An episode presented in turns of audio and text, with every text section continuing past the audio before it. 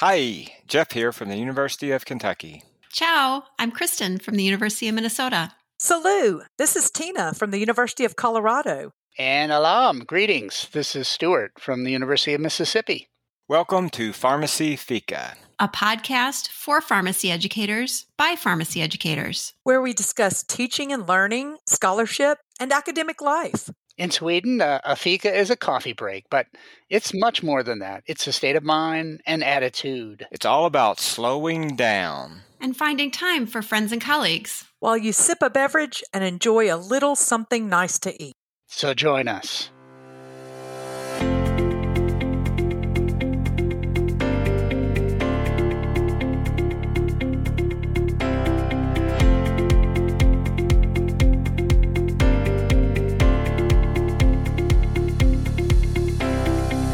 Hey, everybody, it's so good to see you all again. It's in February, at least when we're recording this, and it has been, I don't know about you all, but the weather's been up and down, up and down like crazy this month. Um, you know, being really cold for a period of time and then unusually warm. So I guess that's global warming.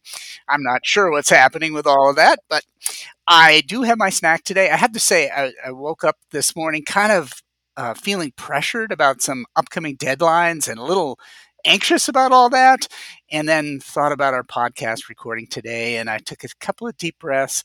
I made myself some tea and I do feel like I'm much more relaxed right now, to be honest.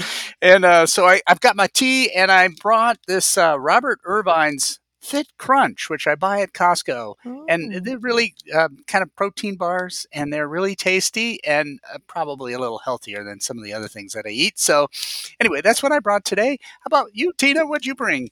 Well, I'm channeling my inner Jeff Cain. I had a, a bit of a run this weekend and I managed to fall face plant and bust my eye open. So um, I just thought, what would Jeff do? He's tough. He'd just get back up and keep going and get a big glass of water and make sure he's well hydrated. And so uh, when I thought about my snack, I thought, okay, I'm going to have a little mandarin orange. So something that was healthy, refreshing, um, you know, probably doing my body and my split eye a bit of good. Speaking of Jeff, how about you, Jeff? What do you get today? So it's going to be it's back to my plain water. I barely like this was one of those days I barely had barely had the time to run and top it off. Um, and it's also my this is typically when I would eat lunch, so I'm not going to eat a snack and ruin my lunch. So it's back to water. Boring, boring old water. Boring Jeff. Consistent Jeff, not boring Jeff. Consistent. Jeff. Consistently boring.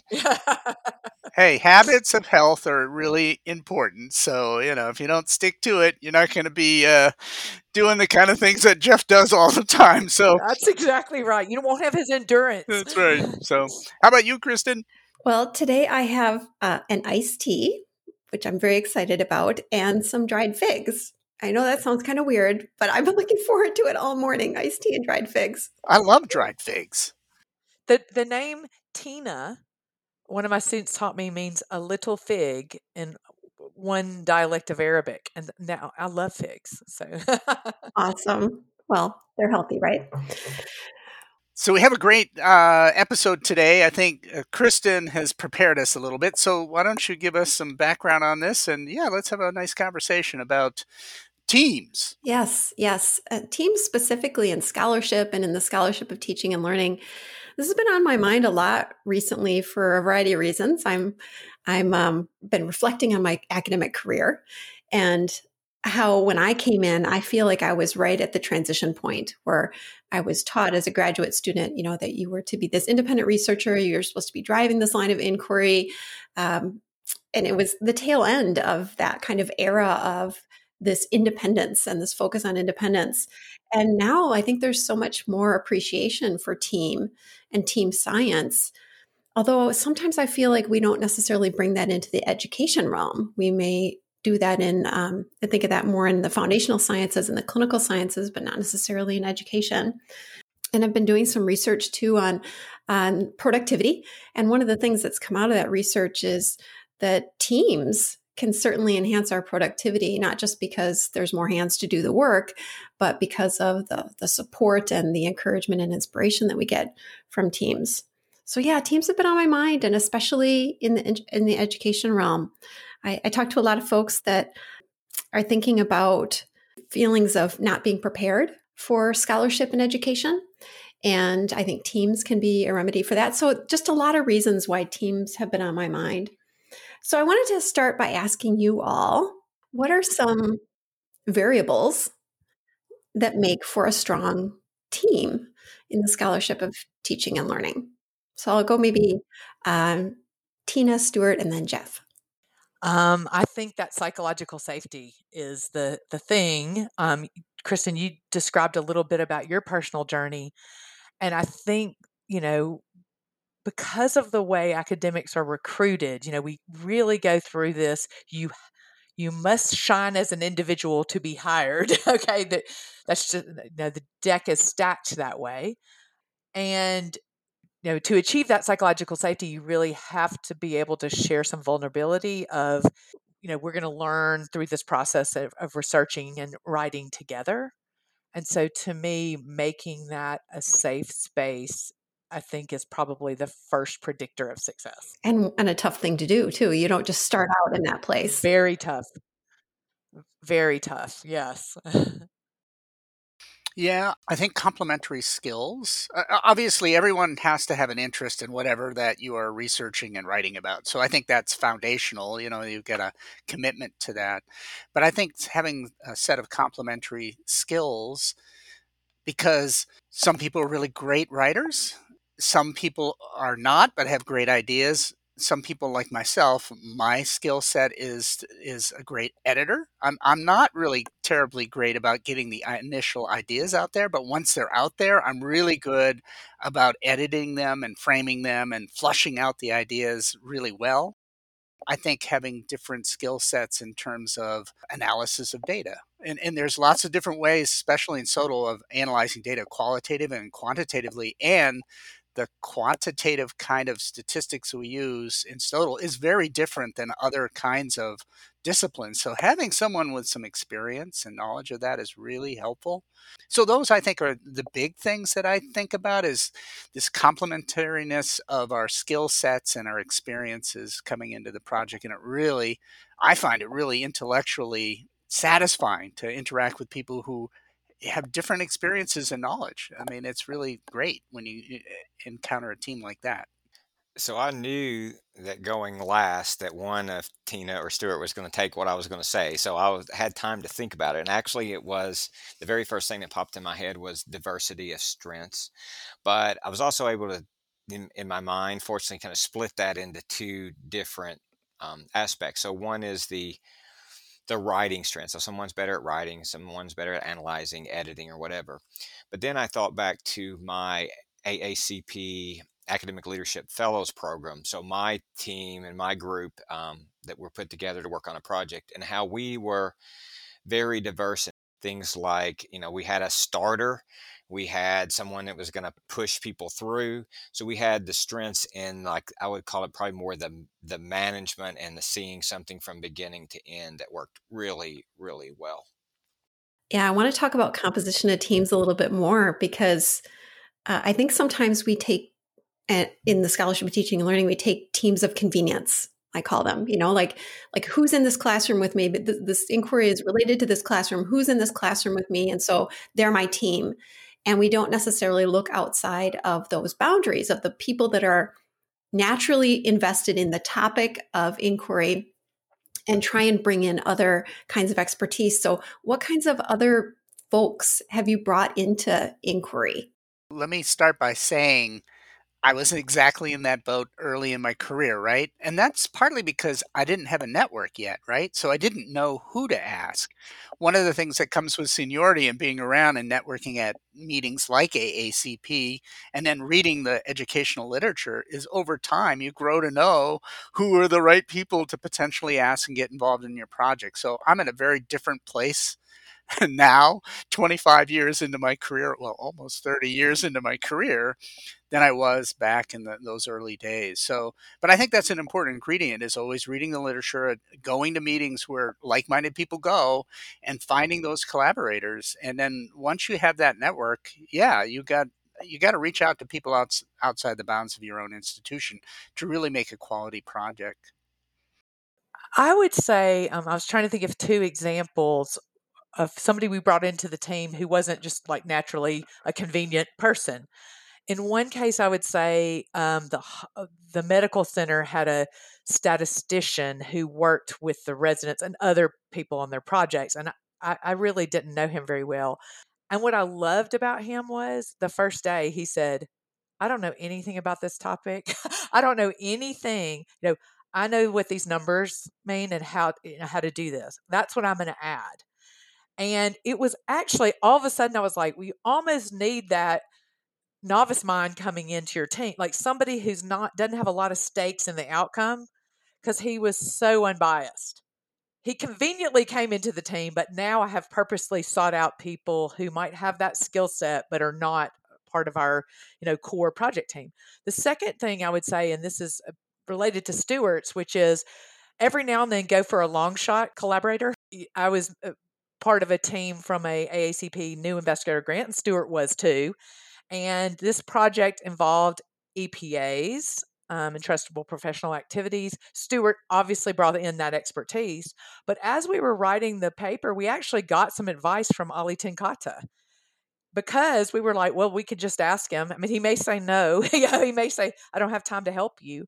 But he actually you know, kind of read through what we were planning and gave us some advice that molded the project. So it gave me a little more courage to go for, you know, the the Hail Mary pass every now and then just to to see sometimes you can find, you know, a, a real expert who can give you a small amount of time on that project and you acknowledge their work and what you're doing. So I'm going to come at it a little different. Um, much like what Stuart said, over time, I've built the network and I know the people who have the interest that I have, and I've worked with them and I trust them. So those are there, that's kind of built.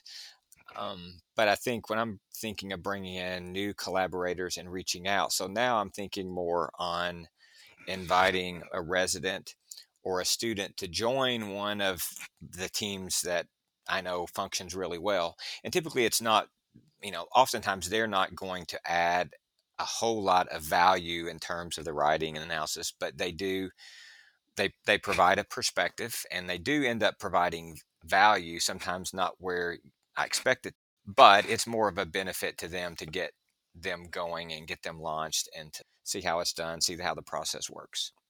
Yeah, I'm curious people's experiences bringing in trainees because obviously we're educators and so that's a natural inclination, but there can be um, stronger experiences and weaker experiences, both for the trainee and for us as as authorship teams. You know, what are some hints on bringing in trainees in a in a productive way? Well, I tell the the ones that I bring in, I say you need to be interested in this. Like, if you're not interested in it, then you don't need to say yes because this will be a horrible experience for you. And the way I tell them to think about it is if this paper, this project we're working on, if it came out in print and you saw it, would you read it? and if you say, and if you think to yourself, no, I would never read that, then you're not interested enough to get involved in it. And I think that's kind of starting point for me. And a starting point for all of us, right? Like we should be passionate about what we're doing. Sure. I believe learning is delightful. We don't always get to choose every aspect of it. And there's some things, you know, sometimes I have to read a paper that I probably wouldn't choose to read. But an assignment is different from, you know, a group that we choose. And um, one of the resources that I wanted to share with the group was something that um, my former department chair in London shared with me, which was a technique used in qualitative research, but now I've adopt, adapted it for other things, which is called reflexivity and getting people to sort of say, you know, what are their stakes in what you're doing? and, you know, what what results do they expect out of the project? and you know what are their what theoretical lens are they bringing to it? and that's where you can because i was thinking about all these things we want complementary skill set diversity of mindsets it's hard to know other than your closest inner circle what those people bring. I used to you know, think aacp used to always put their strength finders on their door you know, on the on the doorway.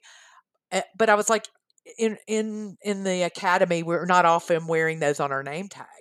that's the kind of thing that you have to might dig a little deeper to find out what that person i you know used to i like to have a, a little bit of a naysayer on the team because they save you from making mistakes that the people like me that are like i'm so in love with this topic will make so an activity of sorts that sort of brings that into the uh, into the visible world i think is important. Yeah, I really like that idea of having those early conversations, thorny conversations like, you know, who's doing what, right, for the project, who's going to be responsible for what, who's going to be the lead on this project.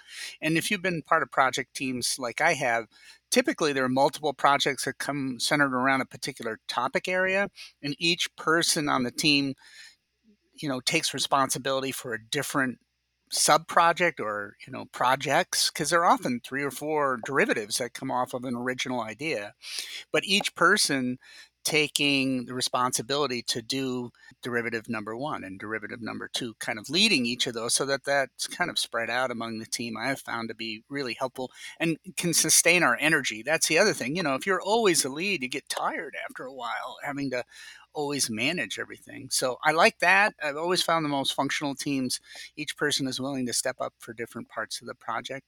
And then when you go to do the writing, having a process that you've agreed in the first place, not only authorship, uh, obviously, but also that that that you follow a particular process to bring out the product. One that we've recently worked with is a, like a bullet um, like you start out with an outline and then you kind of bullet each thing and then one person a single author goes through the whole thing and turns it into narrative.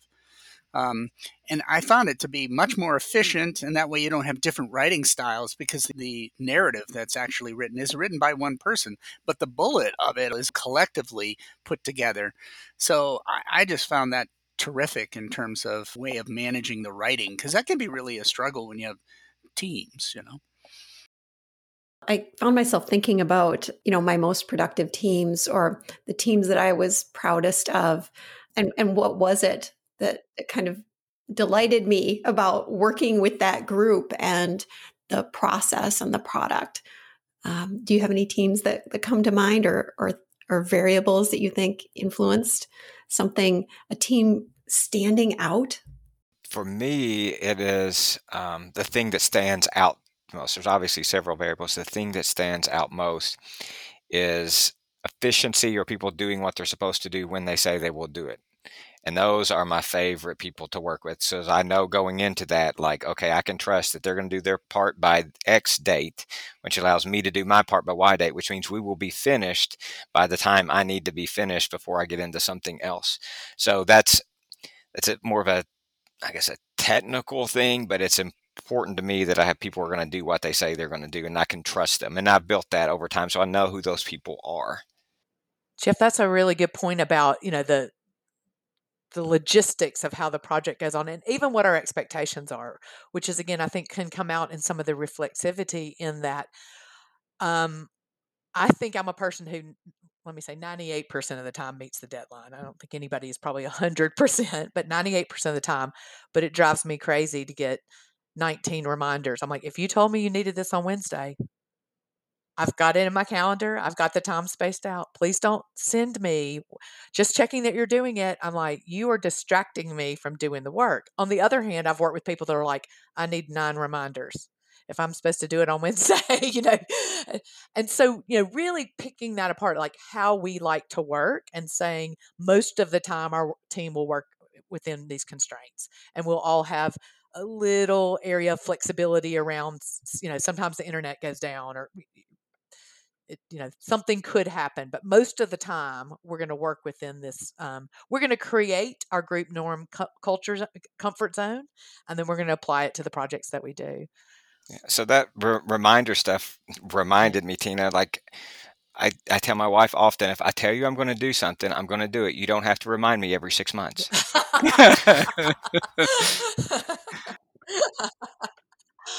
I think it gets back to trust, though. You know, so those people who are who are sending those multiple reminders have either worked on teams they don't trust to actually deliver on time, and that's why they default to yes. doing lots of reminders, and that's why having that level of trust built up front, um, or talking about you know how you manage projects, and is that okay with everybody? Um, and then if someone objects to it, having the honesty and the trust to say, no, that would bother the crap out of me. Please do not send me multiple reminders.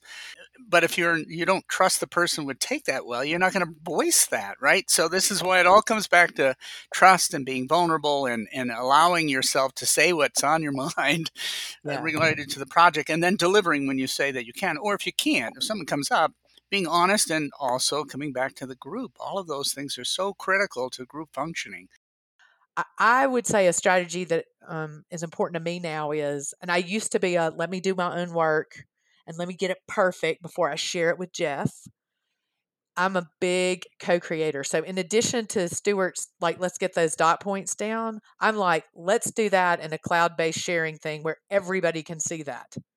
So if I'm I'm the dra- drafter and I'm going off on a tangent, Kristen may say, "Hey, I think you took that dot point a little further," you know, versus uh, the way I probably was trained to work, which was sequential teaming. You know, we hand it off to you, you hand it off. Um, I kind of prefer the co-create, and that's changed. Yeah, and that co-creation might be synchronous. It might be asynchronous.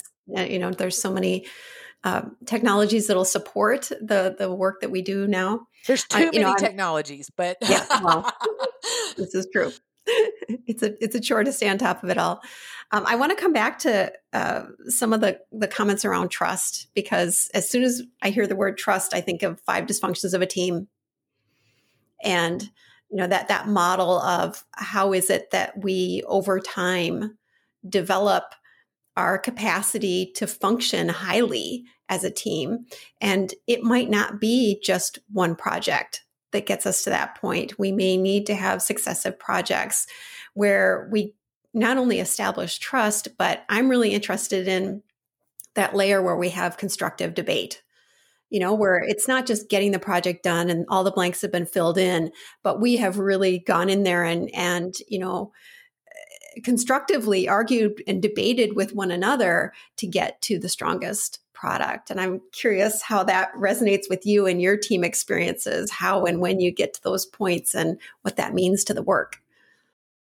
Well, I, I, can give you a recent experience. So I've been working with a group on uh, situational judgment tests and we actually published a review on the topic and then have several projects that are going to be derivative from that um, which is another recommendation i give to people. When you get into a topic start off with a review of the topic because it's a great natural place to start your scholarly work is what's already out there and summarizing it and that informs yourself as well as the rest of the world but I have found this project so delightful because of this constructive conversation that we have about constructing this test, the analysis plan that we have for. Each of us have different, as I said, skills and and views on this, and it's been just such a, a great conversation. Every time we get together is just so intellectually stimulating and gets me to rethink some of the things that I have thought about, you know, what I think would be the right direction.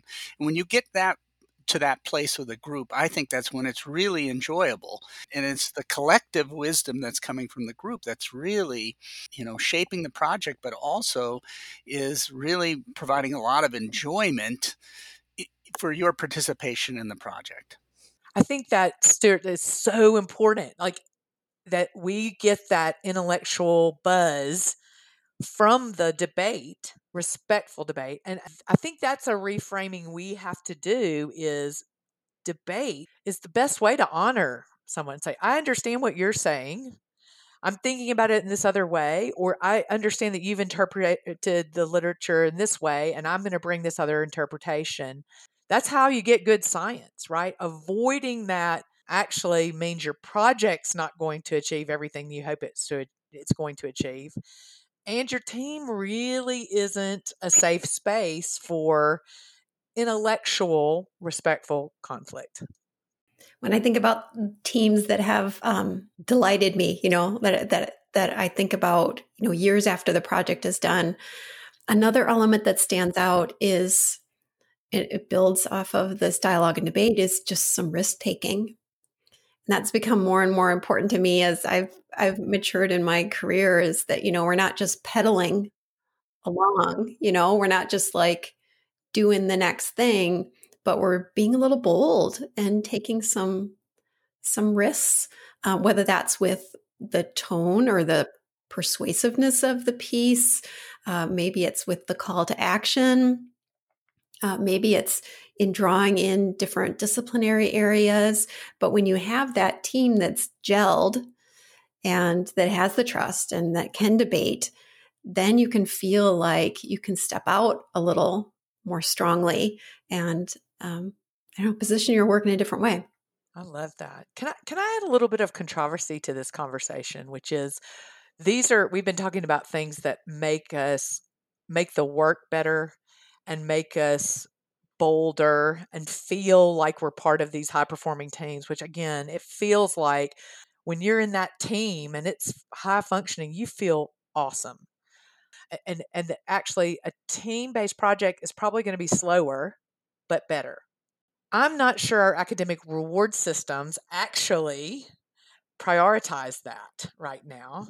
And I've even had some places that have said um, somebody who I knew who was going up for promotion who this project had gotten a lot of attention. They said, "Oh, but you know that's a team project."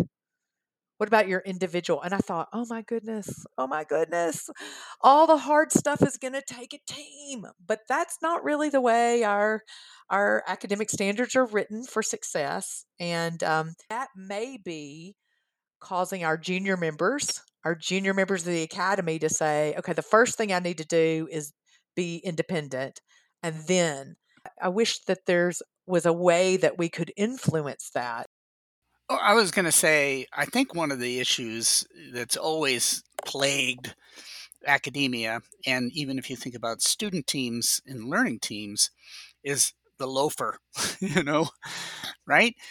I could be invited to a bunch of team based work and contributed quite little to it. And we've all had those, you know, loafers on our teams at some point. We don't care to work with them again but sometimes they get invited over and over and over again because they've been on other teams that have produced really good work. And so they're perceived to be really great teammates. This is also true of student groups. Um, and so, how do you deal with the loafer problem? You know, the person who's really not contributing to it, even though they are getting as much accolades as the rest of the team sometimes. I think it weighs on the minds of people when you're looking at someone going up for tenure and promotion. How much do they really contribute to this kind of work? There's there's got to be a way to measure it or count for it. Um, but often I think that's the thing that gets in the way, right? Is like, what was your individual contribution that had its impact on this project? Yeah. Yeah, and that doesn't come out just naturally. Someone looking at a CV and they see your name among five, it doesn't come out. The author Neil Gaiman, uh, who's somebody I follow a lot, a good bit. I think he said, when you're working in a team, you need to be on time, do great work, and be easy to get on with. And really, you only need to do any two of those to be a valuable team member. so, you know, a great team member would be on time, do great work, and is easy to get along with. But as long as you have two of those, you can be a good team member. And I'm like, well, sometimes good enough is good enough.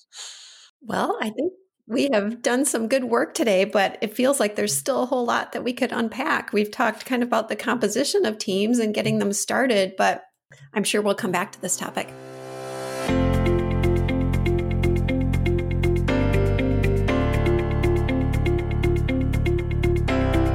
Thanks for listening to Pharmacy Fika, a podcast where we enjoy coffee and conversations. If you liked this episode, please pass it along to a colleague and be sure to rate us. You can share your reactions on Twitter at Pharmacy Fika, but please be kind. This is a safe space. Got a question or want to suggest a topic for a future episode? Leave us a voice message at speakpipe.com slash pharmacyfika. Bye for now. Namaste. Das vidanya. Au revoir.